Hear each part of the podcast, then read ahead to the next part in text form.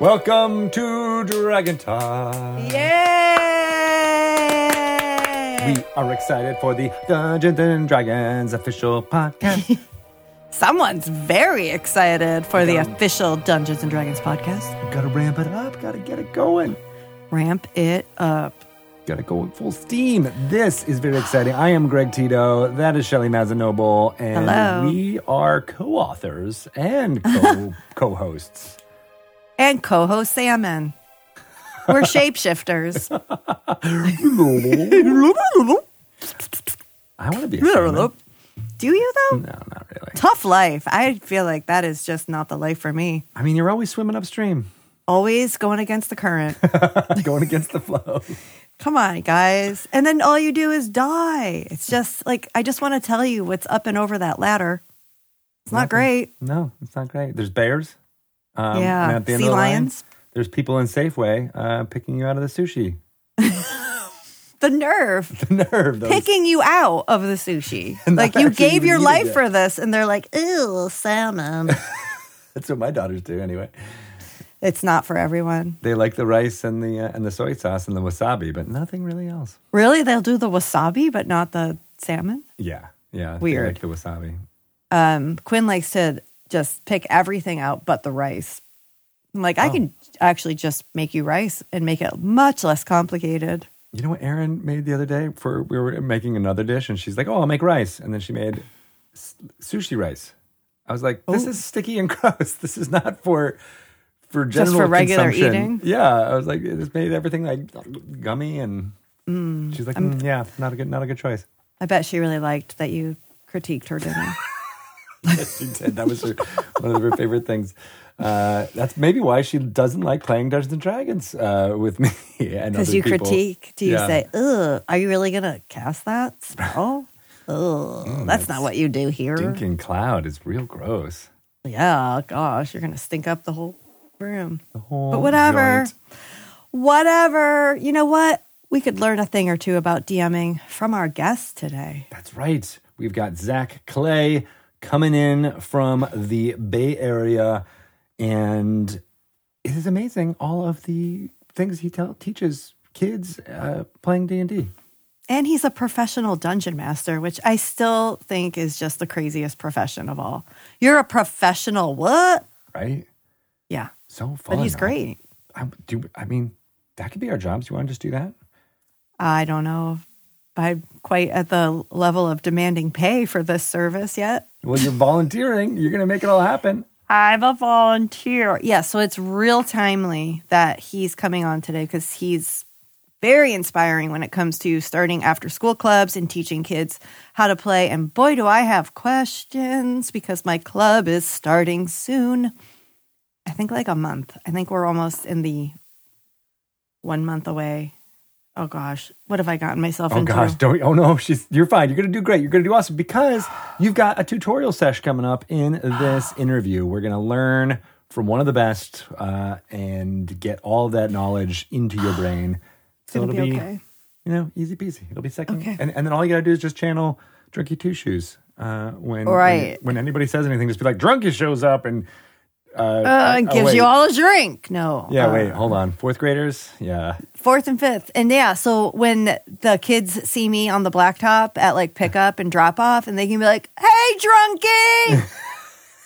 And their parents are going to be like, why'd you just call that lady a Drunky? That's our dungeon master. And why do we have your car keys when you're just running a D&D session for our kids? We'll tell you later. It's role playing.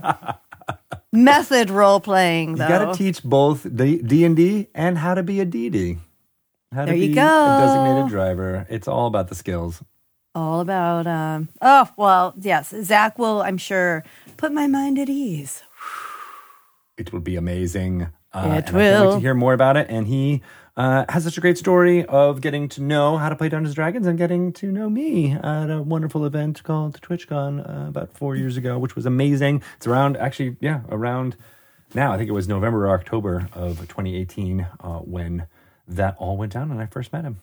It was meant to be, for sure. It was meant to be. And, yes. And he says nice things about our book. He's very excited about picking it up. Welcome to Dragon Talk is out in stores right now. You can grab it from your local bookstore. And if they don't have it, you know, maybe ask them to order a few copies, not just one for you, a few other copies, and then put on the shelves and then let us know. And then we'll go to your bookstore and make sure it's on the end caps. Yeah, we'll go merchandise it for them. Yeah. We'll help them. I'm sure that helps. But yeah, give your local indie some love and give us some love too. I think you'll be excited about what you read inside. As a listener, you'll be like, oh yeah, I remember that interview. I didn't realize that it made such an impact on Greg and Shelley. You were there when it all happened. You were there. Yes. That's true. Many of our longtime listeners will be like, oh, I remember that. I remember that. I remember that. Yep. And maybe you'll be inspired to go back and listen to that interview. Or maybe you missed it and you're like, hey, actually, now I got some more great content to listen to. Got to check it out. Yep. And as I've said before, it is a great gift, I think, for folks who are D&D curious, who want to know about the D&D community at large and all of the wonderful people who have found something profound about this game throughout their lives and give them, you know, maybe the inspiration to try it on their own. I agree. It's different than giving them a starter set or a player's handbook to go out. This is more just like here's what you need to know about the context of the game and the community and how it was made before you jump in for your first game, if you were so inclined. It's like reading the book of basketball or the watching Ken Burns baseball. All sports metaphors I'm going to be throwing out. Yeah, yeah. Or reading really heartfelt stories about people who just love baseball, and you're like, I didn't realize that person was a baseball fan. Right? Maybe I should be a baseball fan too. Well said. And you should be. And I guess I should also be a fan of reality television. You don't have to go that far. We don't have to go that far. This all falls apart when you go that way. Well, we're excited for folks to read it. Let us know. We're on the Twitters. If you have a copy, what you think. We're all ears and very excited to see the impact on the community. Yes. And we shall now hear Zac Clay's impact on his community in middle school and high school in his area, making Dungeons & Dragons after-school clubs happen. Let's welcome Zac Clay to Dragon Talk! Yay! Yeah! Hello! Excited to have you here. Yes. I'm excited to be here. It's great to meet up with you guys and chat for a little bit. I know. I know. We've been talking about this moment, I feel like, for so long. Mm-hmm. Yeah. Here we are. It's been a long time coming. The video, even all the way back to me and Greg first meeting and all that stuff too. Yeah, I know. Yeah. I feel like that's a good starting point. But first, I want everyone to know what it is you do and how it's so exciting for bringing kids into playing D&D. Let's get that first, and then we can find out where this all started. Yeah, for sure. So hello, everyone. I'm Zac. For many years, I was an after-school percussion instructor. So I taught drumlines, a bit like Drumline the movie, that old 2000s movie with Nick Cannon.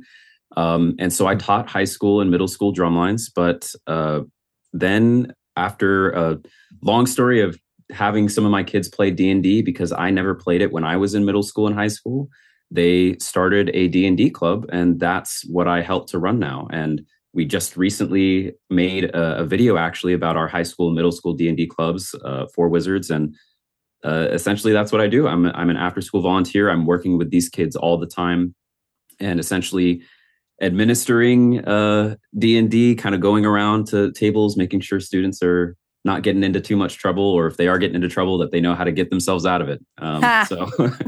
So yeah, that's my thing. That's amazing. And I love that it came from being a music instructor to be all right, let's meet the kids where they are, what they're doing. And the videos that you made even before we started working with you were just amazing, because it showed kids actively wanting to learn more. And something that I think we knew, you know, anecdotally as well as hearing from some educators, but it's so nice to see it presented in such a an awesome way. Mm-hmm. Yeah, it's pretty easy when I think in the school space, there's often times where they're in a classroom and, I have to go to math class. We're going to learn about, AX plus BY and all that stuff today, or we're going to go to history class and learn this. But what I I guess I've found in the years that I've been running clubs is that it's sort of their after school time to be creative and be social. It doesn't really feel like, you know, a task at all for them. It's they show up and they can be themselves, or really, I guess, be themselves in another character. Yeah. And it becomes a huge social time for them. So yeah, when I went in and I was like, hey, can I just like get some like anecdotal recordings of you guys and what you are doing for our club fair? They were like, yeah. And then just like all the accounts of like, we were in a goblin's village and we were doing this. And it's just, yeah, they are wonderful and great. And it, luckily it hasn't changed even through COVID and all that stuff. So yeah, it's been a big thing for me.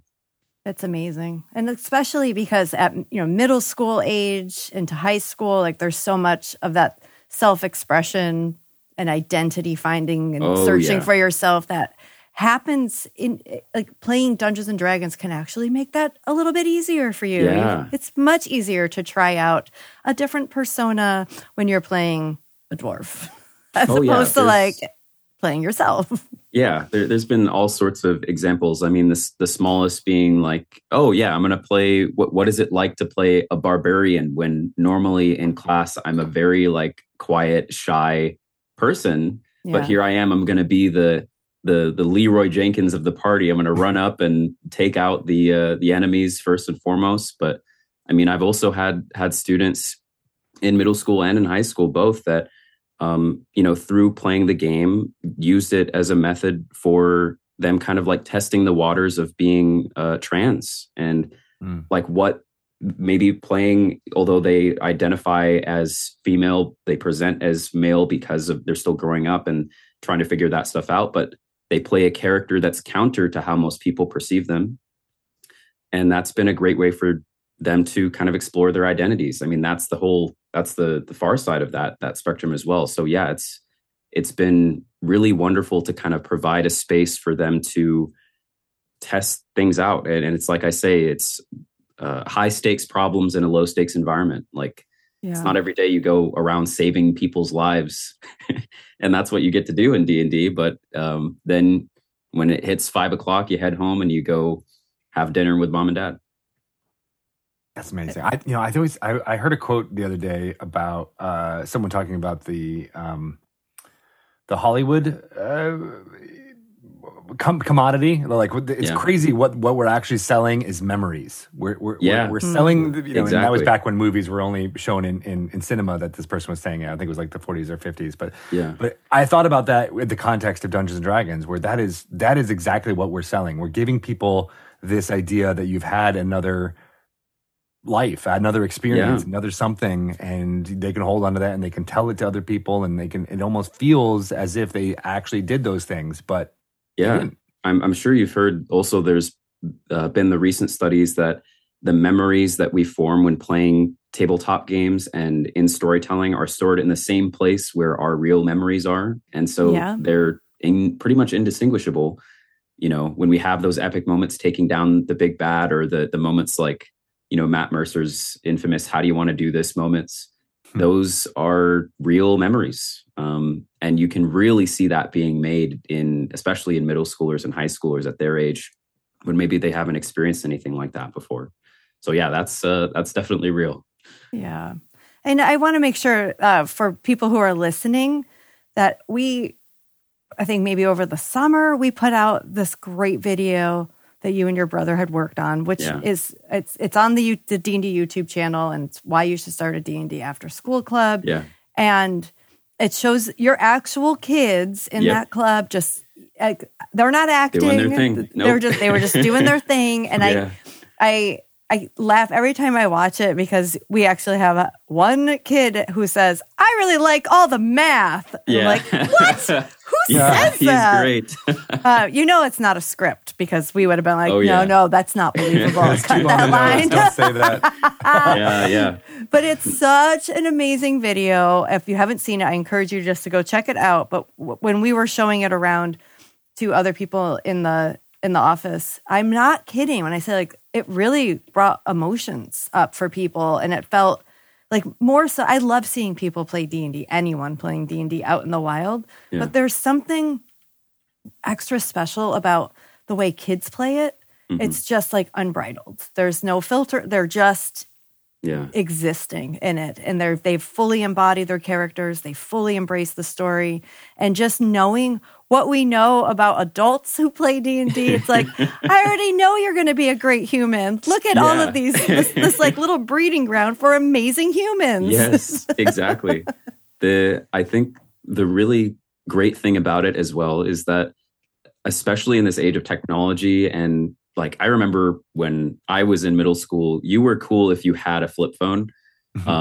And, you know, then there's my brother's generation and then the generation before that. But, you know, all these kids, I was astonished when I was working more recently in the education system. And it's like all the middle schoolers, not high schoolers, but also middle schoolers, like they get their own like laptops that they take home that the school rents out to them, at least where I'm at. And so they're inundated with technology. And I don't know, there's a lot of times where I'm coming in after school to help run the club and I'm walking against the kind of school of fish swarm that is leaving the school. And a lot of kids are just kind of by themselves or they're on their phones. I would have to say more than 50% are, as they're leaving school, getting ready to go wherever they're going to go home, I guess. They're just staring at their phones. And so it's kind of this extreme juxtaposition when I then end up walking into this, you know, our library or the room where our teacher hosts D&D, and we see kids with no technology, or if they do, it's on D&D Beyond or something like that. And the purpose that they are there is to be with each other. And I think it's even more than if they were like, hey, want to come hang out at my house, because they're, you know, hanging out or they're playing a video game or they're watching TikToks together or whatever. But when they're playing D&D, there's a purpose and they're also hanging out. Like, I don't know, it's one of the only things that inspires them to collaborate about something that really matters to them. Yeah. That is also such a social thing. I can tell it's definitely been a saving grace for a lot of these kids just to have a space where they can come in and the purpose is to be with the people that they love. I love that. So anyway, I do want to talk about how this all began for you. And I think there was like a fateful meeting over waffles or something for the two of you. I was going to say, like, when you're talking about memories that like stay with you for a long time, I have a very strong memory of sitting next to you at TwitchCon, just watching some of the performers do their D&D thing there, and us just like, you know, over the course of the weekend, just meeting up a couple of times and chatting here and there, and then like that just led to all of this. That was in 2019, I want to say. I think 2018. 2018, which is crazy. That's 4 years ago, but like it's cemented in my brain forever. Yeah. I find myself thinking a lot about, you know, especially we have all these different forms of media that are now entering into the idea of like multiverses, right? I find myself thinking about that kind of stuff a lot, where it's like, if this never happened, how would any of this have happened? Things like that. So yeah, for that, my brother and I had gone to BlizzCon for many years. That was my convention experience, which of course is like Blizzard Entertainment, World of Warcraft, Overwatch. And it was at that convention that actually they had a voice acting competition. That's what ended up in allowing me to actually voice act for World of Warcraft and Overwatch. Once that happened, then was kind of a transitional point to go to TwitchCon and be like, oh, I'm familiar with the gaming space and kind of what's going on here. I'd like to watch D&D shows. So I remember going to TwitchCon 2018 by myself, didn't know anyone in the D&D space. You know, you all had kind of your own like booth where there were D&D and Magic the Gathering shows going on all weekend. And I remember going there and looking around like, I don't know any of these people. I'd recognize some of the people on the shows, but I'm going to make an effort to try to like meet people or make connections or something. So I remember sitting down, there was, I think Jeremy Crawford was leading like a Ravnica like game or something like that. I sat down and saw this guy next to me and I was like, okay, here we go. Let's figure out who this is. Let's make connections. Let's, you know, maybe I can get his business card or something. I don't know. We'll see who he is. So I sit down, we talk for a little bit. And I was like, oh, he works for Wizards. And, you know, I was talking about how I run this D&D club, and this was at the time when the club was actually pretty much brand new. And I had just started working with students like this. And then, you know, by the end of the conversation, the great conversation, just like talking about our experiences with D&D, come to find out I had just so happened to sit next to Greg Tito, you know, one of the senior people at Wizards. The universe was definitely conspiring that day. Exactly. And then you guys have this, you know, wonderful Wizards and Waffles breakfast at that event where I met more people and made more connections. So I don't know. I just think of, I mean, that's a great memory for me too, that's ingrained in, but I don't know. It's just strange how all these different coincidences, or like as Bob Ross would say, happy little accidents in life that lead to strange things. You know, if that had never happened, I don't know if this video would have ever gotten made, or, you know, some of the support that our club has actually received from you guys since. So yeah, that I always think about that, and just like the strange little moments that make up our history and bring us to where we are now. It's not that dissimilar than adventurers meeting in a tavern. Exactly. Sitting around that table. Yes. Hey, you were forming your party. This gig together? Do we want to do that? It's pretty great. It's in some ways how Shelley and I, we were on a panel together at PAX East. Yeah. I think pretty much by accident. I think I was like, hey, I want to get a Wizards of the Coast person. And someone said, hey, Shelley. And then I was like, oh, she's going to be great. And we hit it off there. And I think that is, you know, going back in time. Conventions bring people together in these ways. You guys have a book out together. Exactly. I know. Congrats on that, by the way. Happy little accident. Yeah. It is. Our Bob little Ross book baby accident. So honestly, having you on the show right now is so timely. Sure, you might have heard that I am starting a D&D club. Yes. So you guys, what you don't know, though, breaking news, is that registration opened on Wednesday. I don't know why every day has been Friday in my brain. No, it opened on Monday. Today is Wednesday. And that's for all of the after-school club activities. And they have really good ones. Fashion design, yoga, Japanese, chess. What grade level is this? Elementary school. Okay. But the D&D club is only open to 4th and 5th graders. Yeah. So anyway, registration open at 6 p.m. No joke, you guys. At 6:03, the D&D club was sold out. Oh my God. And there is a wait list. How many? Well, we can only have, because it's just Bart and I. And we have like a couple other dads that are like, we'll help, like we'll do stuff. But they're not like gonna do DMing every week. So we're only doing 10 kids. So it is a small group. That's good. There was a glitch in the system for somebody that had a code, and the mother was heartbroken that her daughter didn't get in. So I'm like, okay, there's actually going to be 11 kids. Shh, don't tell anyone. But get this, half of them, and now actually maybe even more than half now, are girls. Great. But get this also, the PTA is like, parents are emailing. They want to know why this club is sold out. They want to know what they can do to get their kid in. Like, what do we... Bart and I are like, feels like the palms are getting a little greasy over here. Like, even Quinn, our son, is like getting in on the action. He's like, so people really want to get in this club? Huh? Like all of a sudden, his whole mindset. I'll trade you a bag of Doritos for a good word with my mom. I know, he's like, I can move you up on that wait list. Do you have any talkies? Single-handedly, this kid is now like, wait a minute.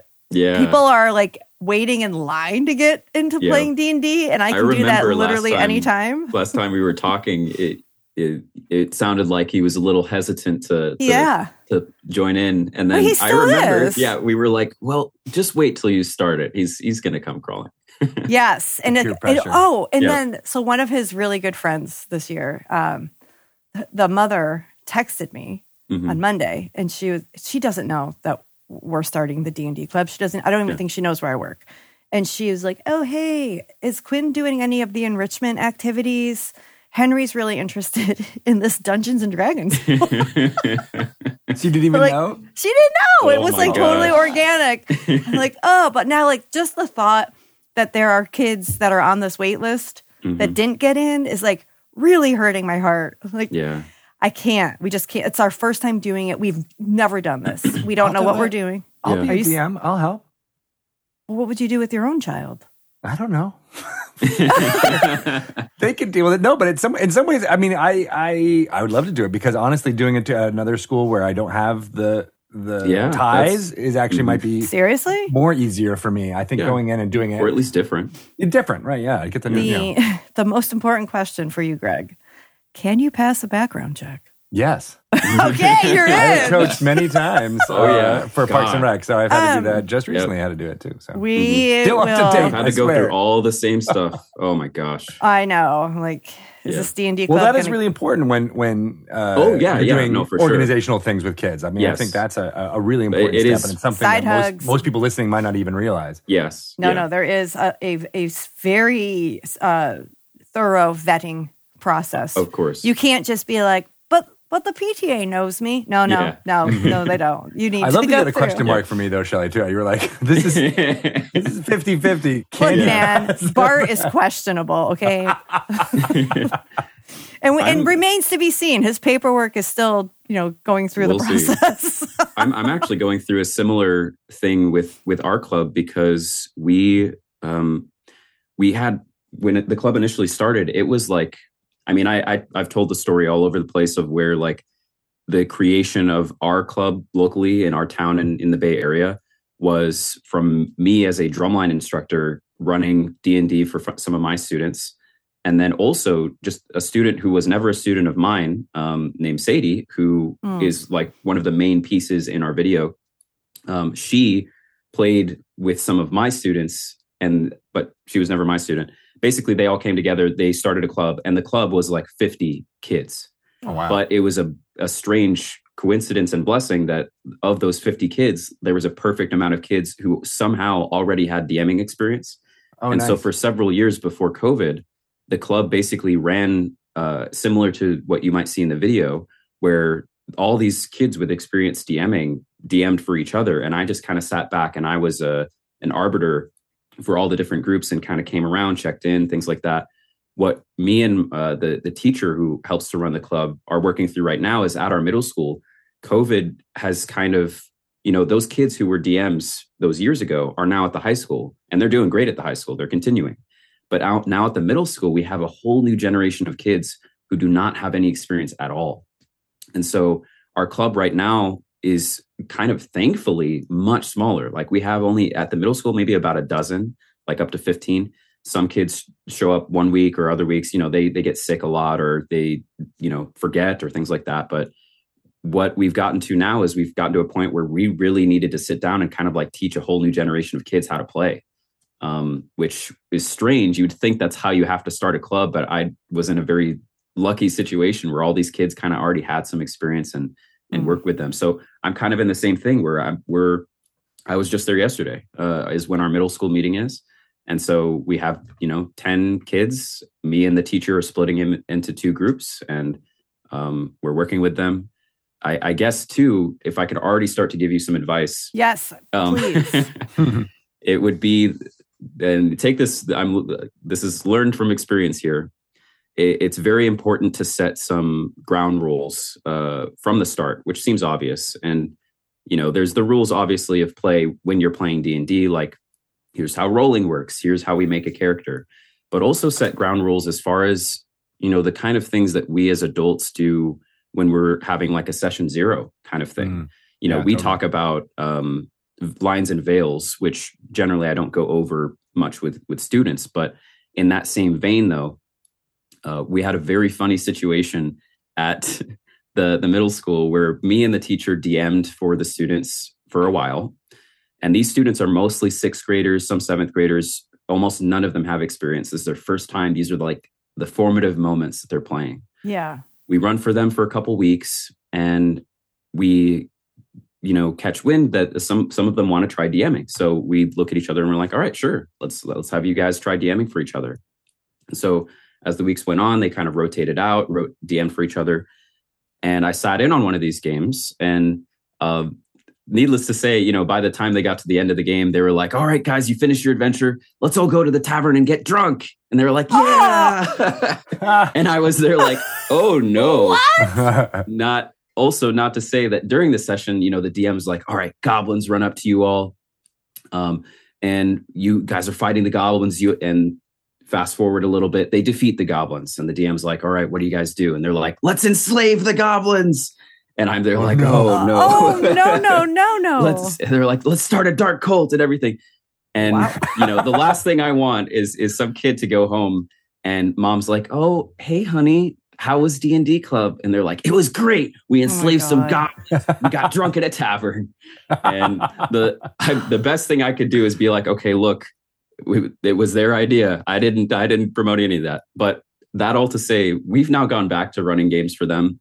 That's a very realistic. Okay. It's a very realistic possibility when running for kids that I also didn't really think of. And again, this is all just from their minds. Obviously, you know, the kids that I run for, they're 12 years old. So among them, there's some that see D&D or at least a part of it, like, oh, it's ways to, you know, escape. Do something they're not allowed to do. You know, they're not wrong in that regard.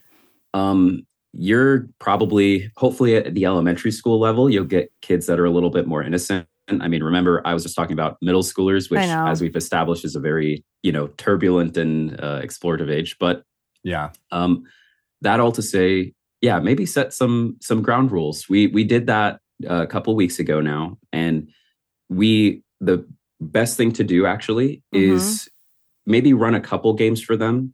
Have them get a few experiences at the table of like how it actually works. Right. And then there's probably already going to be things that come up that they didn't like, oh, my, I don't feel like my character's ideas were being listened to, or I didn't like how this interaction was going. They're probably going to have ideas of rules that they want to set at the table. Okay. Like when the DM is talking, let's all be quiet and listen to the DM, because I can't focus if, you know, Bill over here is talking. And so what we did is we had them set rules first. We didn't talk about me and the teacher's rules at all yet. We just said, hey guys, from your experience thus far, what are some rules that you want?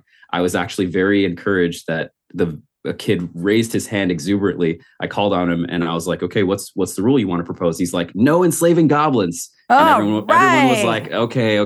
All right. You know, and so... Yeah, it's the kind of things that they have to learn on their own, I guess.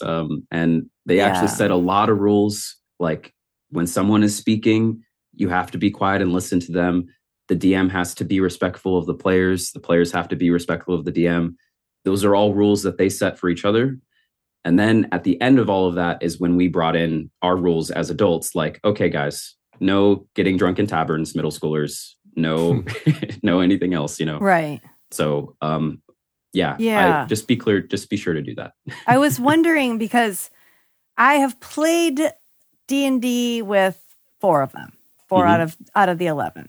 Not a ton. Like they're not going to be like, oh, I know every rule and I can DM. They don't. Right. And one of them includes my own kid. But I think I think most of them have never played before. Yeah. The majority of them are fourth graders. There's 2 fifth graders out of the bunch. So. I don't want them to like show up and like, I'm super excited, Dungeons and Dragons. And then it's like some lady talking at them for 30 minutes. Like, here's the rule. Like, I don't want to tell them rules. Mm-hmm. I want to tell them this is a collaborative storytelling game and don't worry about the rules. You're going to learn them as we play. Yep. We're dungeon masters, you're heroes. But like, what else do you really tell them before they start playing? And I do think like the session zero stuff is important. Like I do think it's like important to lay out though, like if wherever, you know, like if you're not comfortable with something, we're not doing it. No questions asked. But like, again, like Bart and I are not going to be, but we don't also know like what the players are going to bring into it. Yeah. Could be a lot of burping and farting if you're at my son's table and maybe somebody's like, hey man, I'm squeamish. I don't want to hear about that. Yeah. So what do I tell them? Initially. So, that's always the hardest part is starting, you know? Yeah. So I'm of the saying, whenever I run D&D for new people, the best way to start is by beginning. So I would say, I like that. Just like I just mentioned, you don't necessarily need to set all these ground rules beforehand. You know, I told that story with the context that the way me and the teacher decided to run for them is we just threw them right into it. We ran games, you know. And I love that. I love the checking in after a couple of weeks. And right. Yeah, exactly. That would be my suggestion. Because they need some like understanding before they understand. Because if you start with rules right away, they don't even know. Oh, what's going on. Right. Yeah. We're not going to do any of that. I mean, I might tell them this is a D20 and you're going to be touching this a lot. Yep. And, I'm assuming you're going to be using, you know, like the D&D after school club kit or one of the starter sets, things like that, right? We will, both, yeah. So I'm using pre-gens too. I'm not doing, we're not doing... Very helpful, yeah. The character creation process, because our middle school students have laptops and D&D Beyond is so convenient, we had them use D&D Beyond, but the problem we ran into there was if you have a laptop in front of a kid, it takes an incredible amount of willpower not to open up YouTube or some browser game. Yep. So this past week, after establishing our ground rules, we also went through the process of making characters by paper. And they're getting really involved too, like because they're actually taking the time. But when we started them, 100% pre-generated characters, they can name them, they can detail them as much as they want within the lines of what's already there. And honestly, to start, I would just get them in there and whatever adventure you're going to run, whether it's a starter set adventure or anything like that, give them the character sheet, maybe explain just very briefly what a cleric is. Just like introduce them to the tropes of a barbarian or a cleric or a fighter if they don't know them already. They already probably have an idea of what a fighter is, you know? Right. And then just start the story and... I think the best way to have them learn is just by doing it. And you can explain the rules along the way. Just put them in there. Exactly. Because I know me, I'm I don't want to over prepare. Yeah. And I don't want them to just be all Dungeons and Dragons is some mom lady telling us stuff, and it's not. Yeah. So the characters as well, because we are going to use pre-gens. Mm-hmm. Do I let them? Choose I want them to feel some connection to their character as opposed to you sat in this chair and there's a rogue in front of you. No, you can double up. I mean, I'm and here's where some DMs and I might disagree. I'm of the proponent. You can have an entire party of rogues. Right. You know, there's obviously going to be problems that you're going to run into, but that's the responsibility of both the DMs and the player to be aware of. So 100% let them choose what they want, and I would say even have them double up. I just ran a game for a friend's birthday on Sunday, and all adults, all from kind of Silicon Valley corporate area, and they I was using the starter set, and there's only 5 characters in the starter set, and there were 6 players. So the idea I came up with was, well, I have extra copies. There's going to have to be someone who doubles up, or a pair that doubles up. And use that not as I only have 5 character sheets, but more as the 2 people that double up, you can be twins. Yes. Oh my gosh. There's actually twin girls in my club. Yeah, there you go. Or you can maybe they don't want to play as twins because they are twins. I know. They'll be that's not fantasy. Yeah. That's real life. So you can tell whoever the two characters are, which it could be 2 rogues, 2 fighters, whatever. You know, you that gives you an easy excuse also for those 2 characters, those 2 players to now be a little bit more friendly with each other, work on a tiny little backstory of what are we? Are we, clerics from the same temple, things like that. So yeah, don't be afraid of letting them choose, even doubling up. Okay. Because that also helps them understand the differences between 2 halfling rogues, which is important. They're not all the same. Yeah. Know? So that was one of the other questions I had was, so once we sit down, we start playing, how do they know each other? Do I let them come up with that story? Do I just say you have found yourself on a boat and you're heading towards Stormwreck Isle? How do you get them sort of used to the idea of role playing and coming up with some cool, fun backstories? Yeah. So one of the things that I did just recently, or I guess I have 2 things, is the starter set is great because it has characters whose backstories are intrinsically tied into the adventure already. It actually has on the back of the character sheet, the background that comes with the character and then a little paragraph that says, here's why you're going to Stormwreck Isle, right? Okay. an addition that I made when I just ran this game on Sunday was I gave them each a very cool magic item that was tied to their character first. So for example, for the rogue, I made it a cloak of invisibility, you know, the classic like Harry Potter. Yes.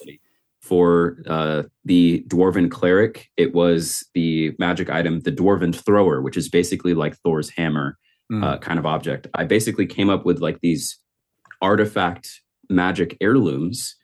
And I said that someone on the island, which you could make the dragon on the island, a character in the story, I invented a character, has stolen these items from them and they need to get them back. So now they have an incentive of something that they can attach themselves to, like, oh, I want to get my cloak of invisibility.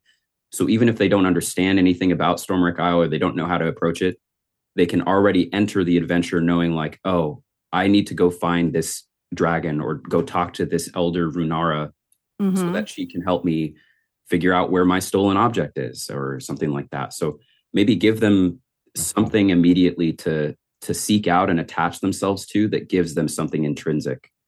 But then how do you find, like, at what point? Because I did something similar with when I tried to run the Witchlight Carnival. Right. And everybody had an item stolen from them.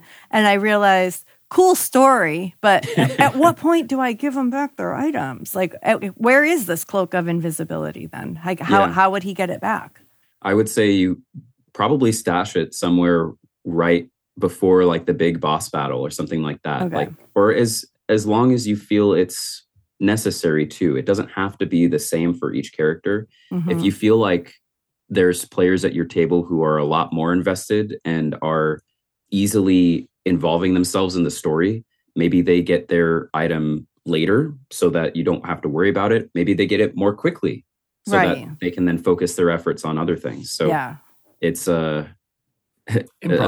Yeah, you have to go with the flow, I guess. Yeah, but just instinct. I could say you could use it as a good reward, too. Like if somebody does something that not accomplishes something in the game necessarily, but does like sound like good role play, you can use it like inspiration in a way, too, and be like, all right, well, the fact that you did that, you know, you said that amazing speech spontaneously, you know, the character's like, oh, by the way, I have your invisibility cloak that I've been... Right.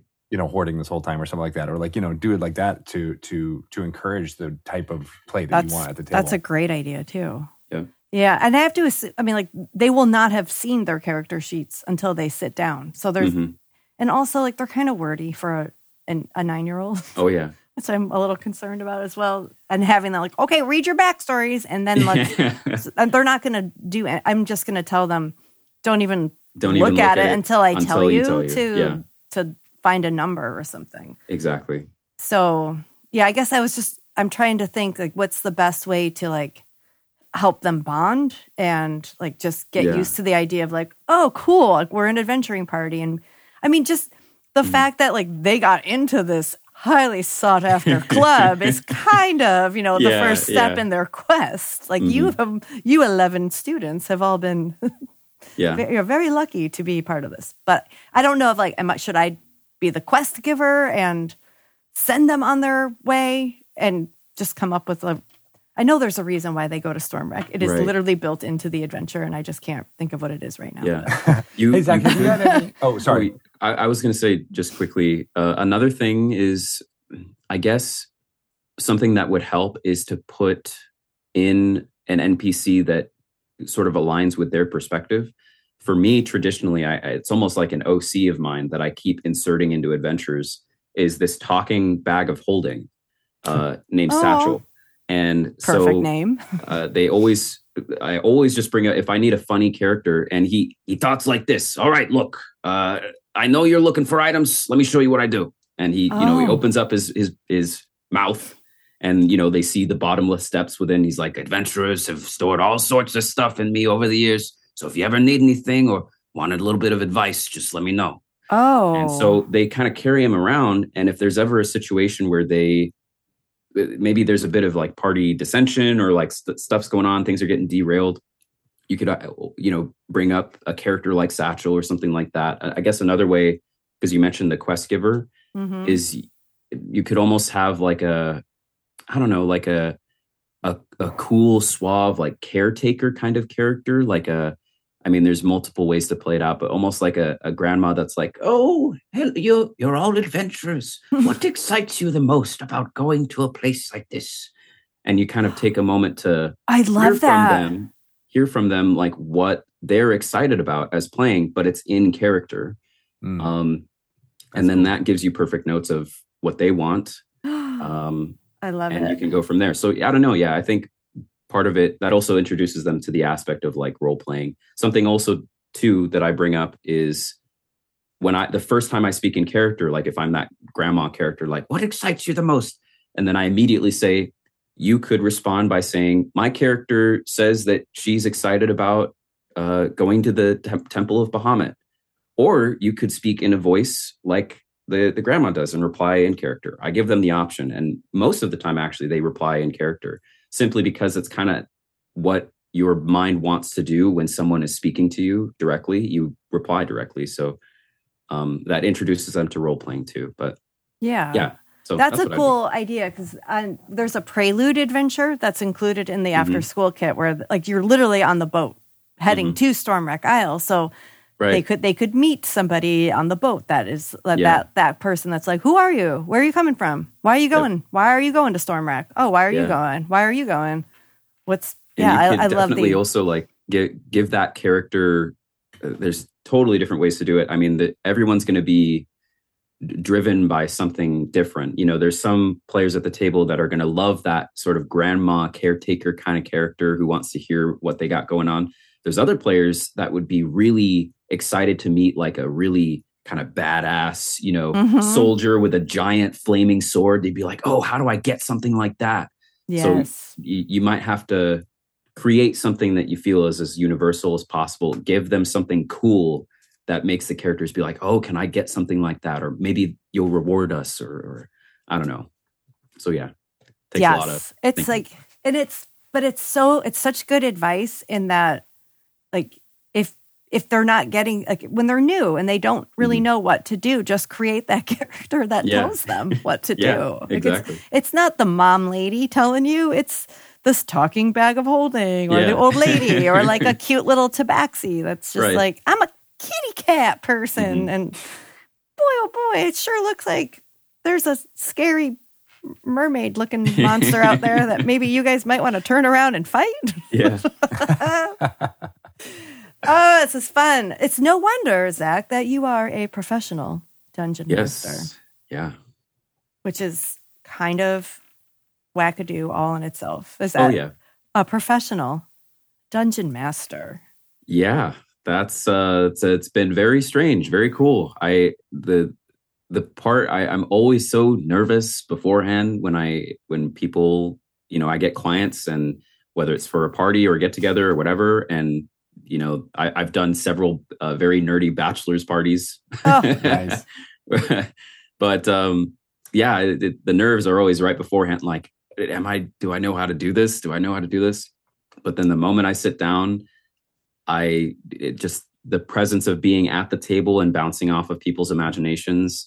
By the end of that, I'm like, wow, this is my job. I just got paid to do that. That's really cool. Yeah. So do people hire you? You're from your website, I think. Yeah. On my website, you can find all the information about booking me. Whether that's a lot of my professional DMing that I do is, you know, through Zoom or Discord. It can be all virtual.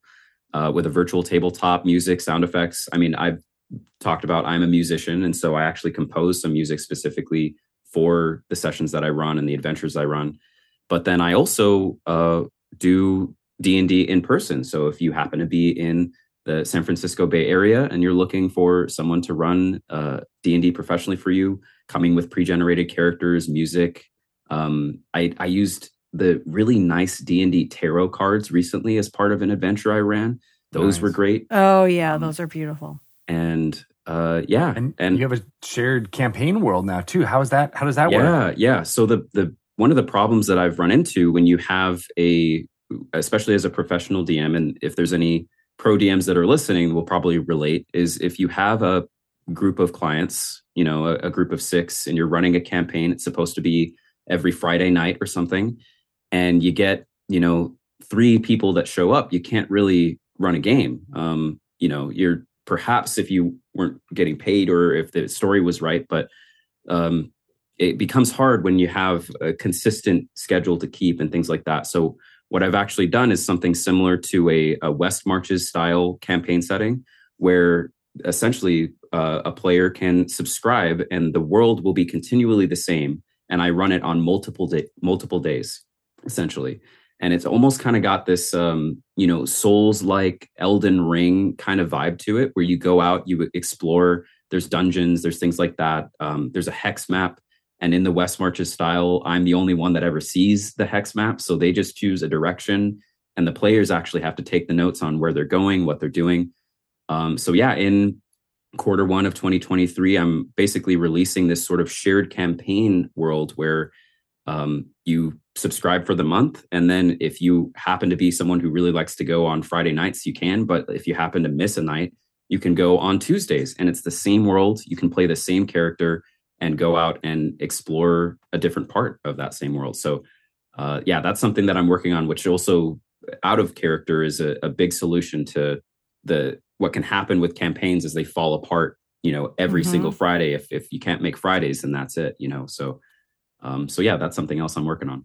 Well, I'm not understanding. So if that situation that you said where half the players don't show up, what do you have a bank of other players who could come in? Yeah, essentially, yeah. So it's almost like there's several days where you could, let's say you have a regular Friday game where you like to show up and it's in this shared world.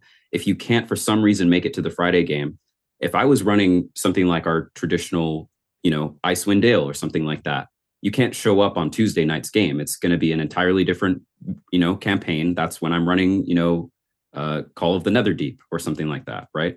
But in this shared world, essentially the purpose of it, and it's kind of a homebrew setting, is you're going out and exploring the same world, and perhaps the expeditions or the hexes that you choose each week are different, but you always end up back at home base. And so a person who's normally at the Friday game, and sure, they might be exploring a specific direction there, can then show up on Tuesday if they need to in the same world, explore in a different direction, but still make progress on the same character. So it's almost like every day that it's happening is Icewind Dale, but each different arc or each different point they go out to, it might be with a different group of players, but they're still playing Icewind Dale every week, if that makes sense. Neat. Yeah. And it's a way to keep people being like, all right, I've got these, you know, 3 or 4 set days during the week, and then show up when you can. And that way, that means it's almost must create demand in a way, right? Because I'm sure you can't run it for 15 people. So there has to be a cap, right? So I'd be like, oh, 6 people are here. We're starting. Mm-hmm. You know, if you can't make, you know, if you didn't make it in, come on Tuesday. And you can get in. Yeah. That's so cool. I like that. Mm-hmm. Yep. And it's great for you as a, you know, you won't lose any revenue by doing it. Exactly. That, right? Yeah, too. Yeah, that's been one of the biggest things too. And something else as we kind of finish up here is when it comes to running games for kids, one more bit of advice I would give Shelley. Something that's come up is, I think last time that we were together, I told a story of how I had this group of students. And there was a kobold skeleton that had joined the party that some of the players really loved. And then another player wanted to kill it. Oh. And the other players didn't intervene. And there was this big moment where they talked about, you know, taking responsibility and like stepping in when wrongdoing is happening.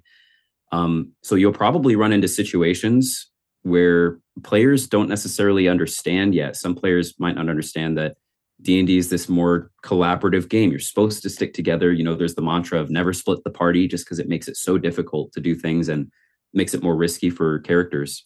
But you're going to run into situations where that's going to happen, or they encounter a character and the half the party is like, great, character's awesome. And then one player is like, I want to kill this person.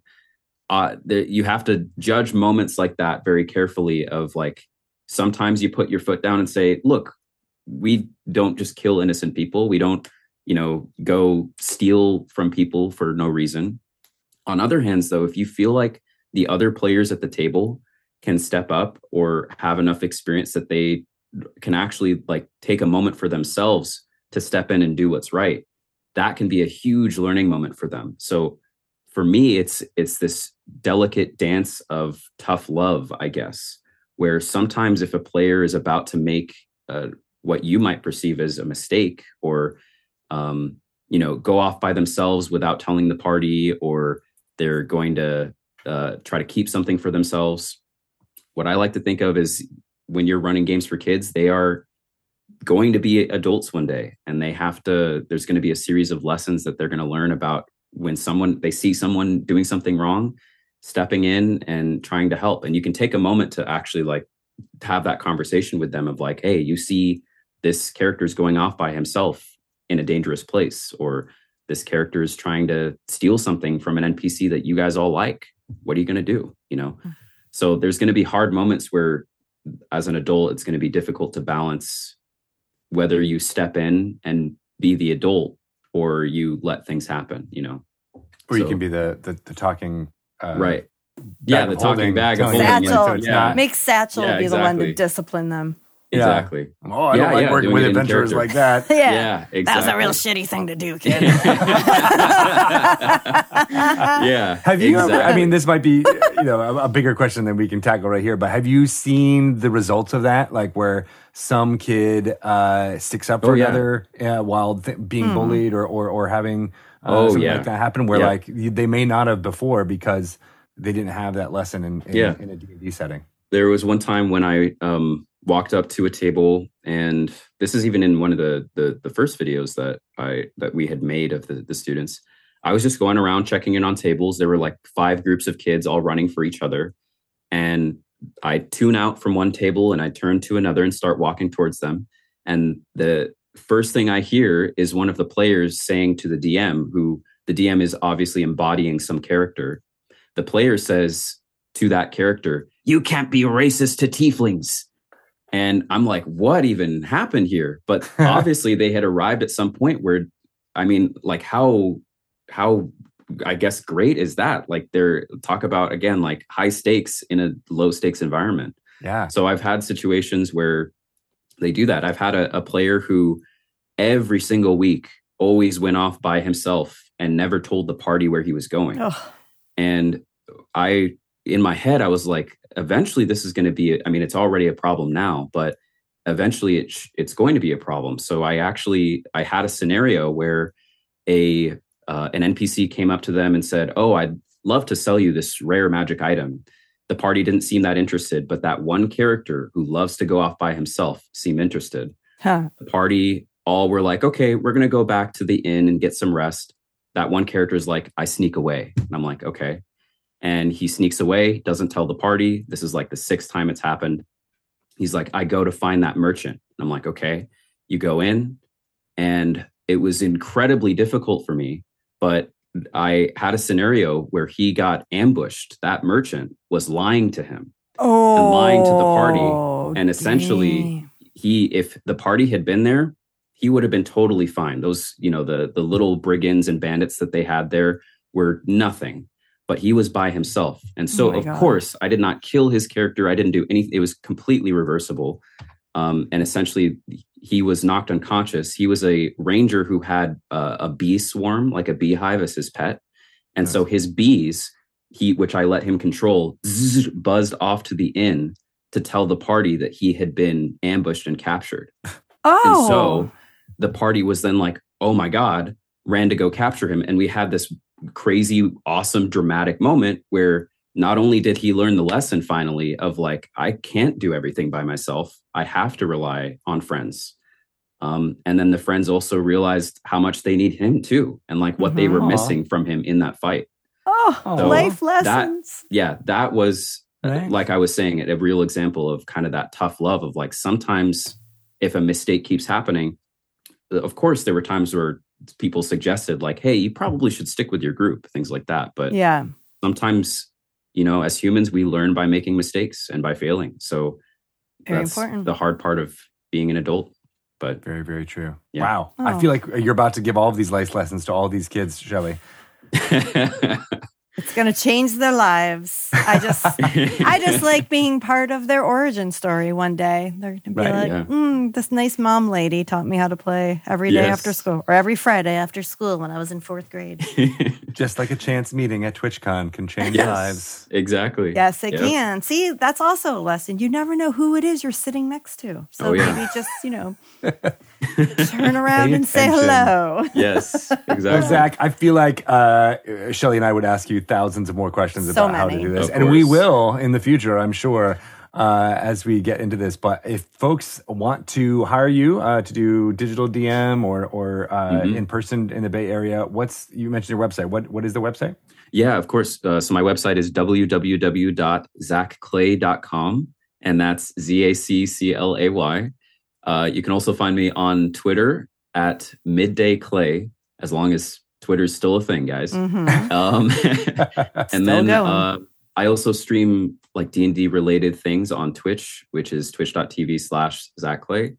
And yeah, that's where you can find all my stuff.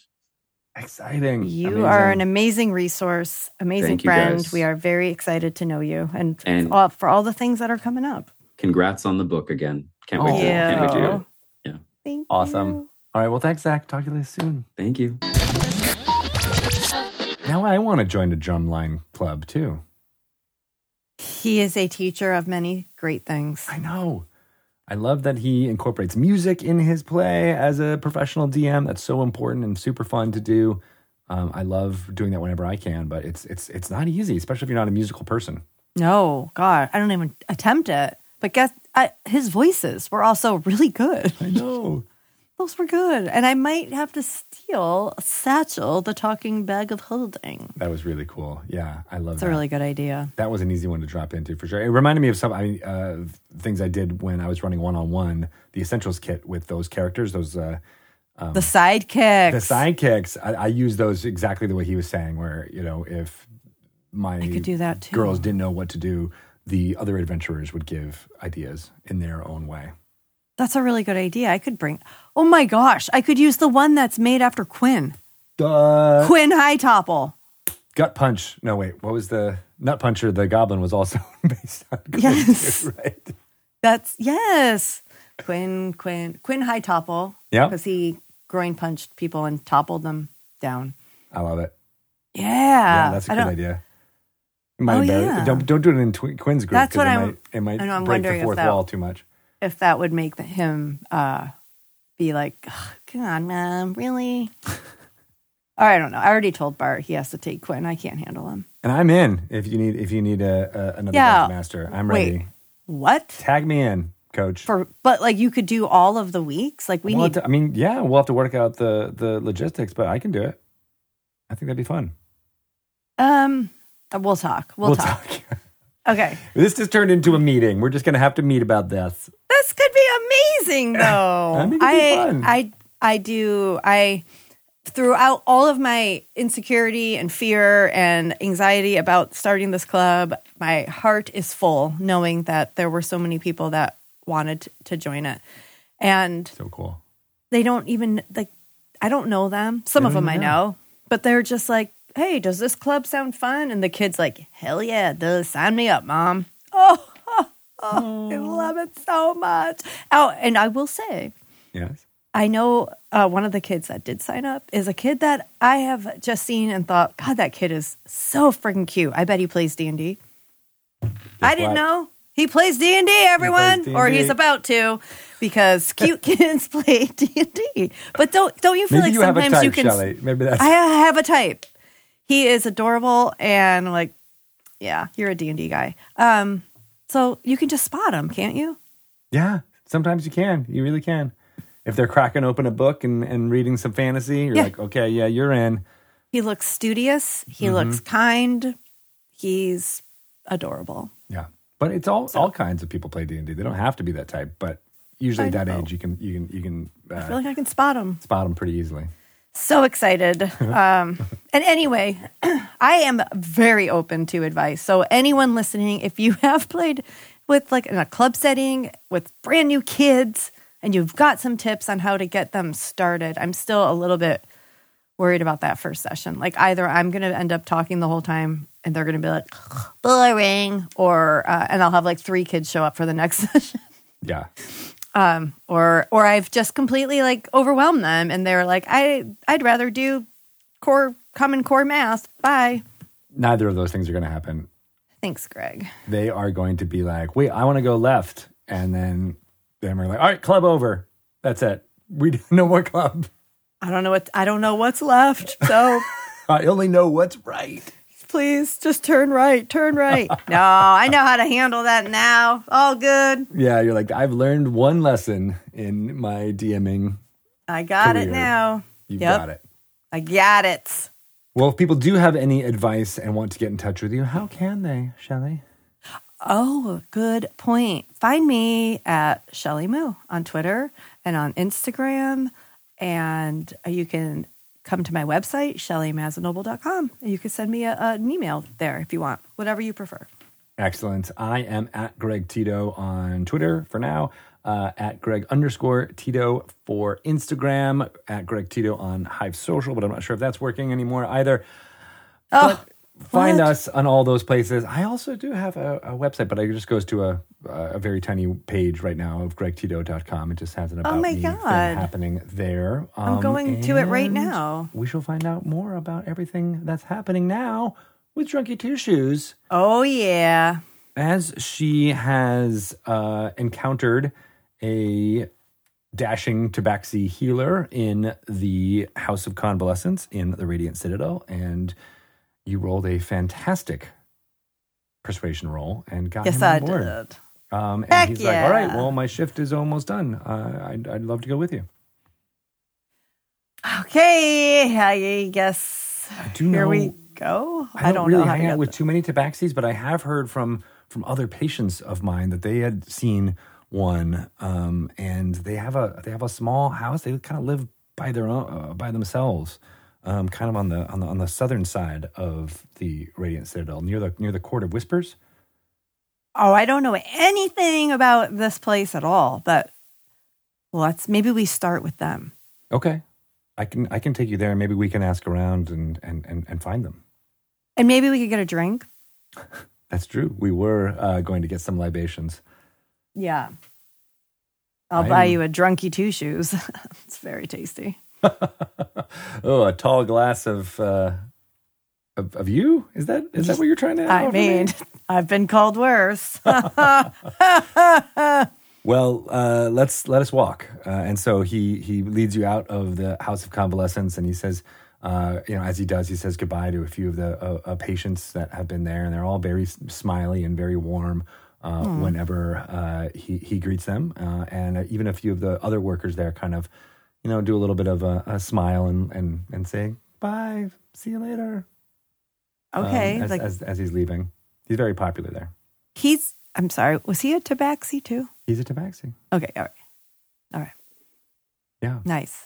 I forget his name, but he's a tabaxi. Oh, shoot. Jonathan?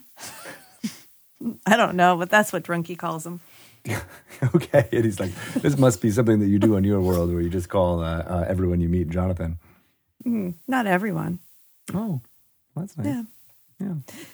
Well, and this is your first time here, you said? And he's walking down the Trade Discal, the large street that is lined with stalls and other merchants.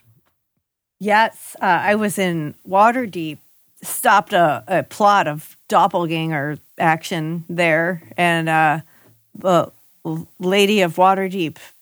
I don't know if you've noticed this, but Drunky doesn't have a good memory.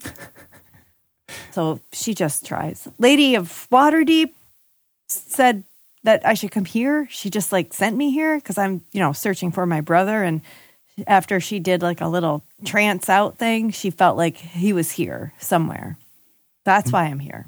And I just got sent here. I didn't come through I guess I didn't follow the entry protocol, and I almost got in a little bit of trouble, but Shola hooked me up. I understand. Well, I'm happy to show you around. Let me know if you have any questions. I've been here, all my life. Yeah, so what is this place? It's kind of weird. It is. I don't know much about where you come from, this deep of waters that you are talking about, but I know that this place, the people that I meet who are new, are struck by its beauty and its overall way of running. It is quite beautiful. Yes, there's always a helping hand here, as I have found work in the House of Convalescence that just kind of fell into it once I fell and injured myself. I broke my leg, and I went to the House of Convalescence at the insistence of some of my neighbors, and they healed me and were so kind that I was called to want to do that all the time, and has become my chosen vocation. That's amazing. But don't you think it's weird that you're the only Tabaxi here? Oh, there's not many. That is true. Some of the older folks I get talking to tell stories of other civilizations that used to be connected to this Radiant Citadel through the large gems that transport people between worlds. There used to be a lot more worlds connected to it. And one of them apparently has something to do with our people. Yeah. I feel like that must be where my brother is. Hmm. Yeah. Well, I guess we'll have to find out. That seems like a noble task. Are Tabaxi treated well in this place? Everyone is treated well here. Okay. It seems different from many other of the places people describe where kindness and the understanding that working together is for the greater good is part of the bones of this place. Nice. Wonderful. And you guys, when walking and talking and you stop, you start to see the sign for Drunky Two-Shoes, the establishment that you first saw when you got here. And you're actually right near the place where you first popped here. Oh, look, here's my bar. This is your bar? Named after me. That's fascinating. How did that come about? I still don't really know. But apparently the owner is my brother or somebody who has his name. Hmm. Well, I have to admit, I am a bit thirsty. And he looks at you and raises his eyebrows. Let's go. Bottoms up, Jonathan. All right. Well, they walk in to Drunky Two-Shoes, and we shall pick it up there with the bartender. It's like, you again? Can't get enough, can you? Cannot. Maybe that's why they named the place after you, huh? Maybe. We'll find out. And we'll see how that goes there. As behind you, you walk in, you're kind of having this exchange with the bartender, and then you hear a bloop, and a figure appears almost in the exact same spot that you appeared when you first appeared on the Radiant Citadel. Jonathan, look! What is that? I don't know. We'll find out next time.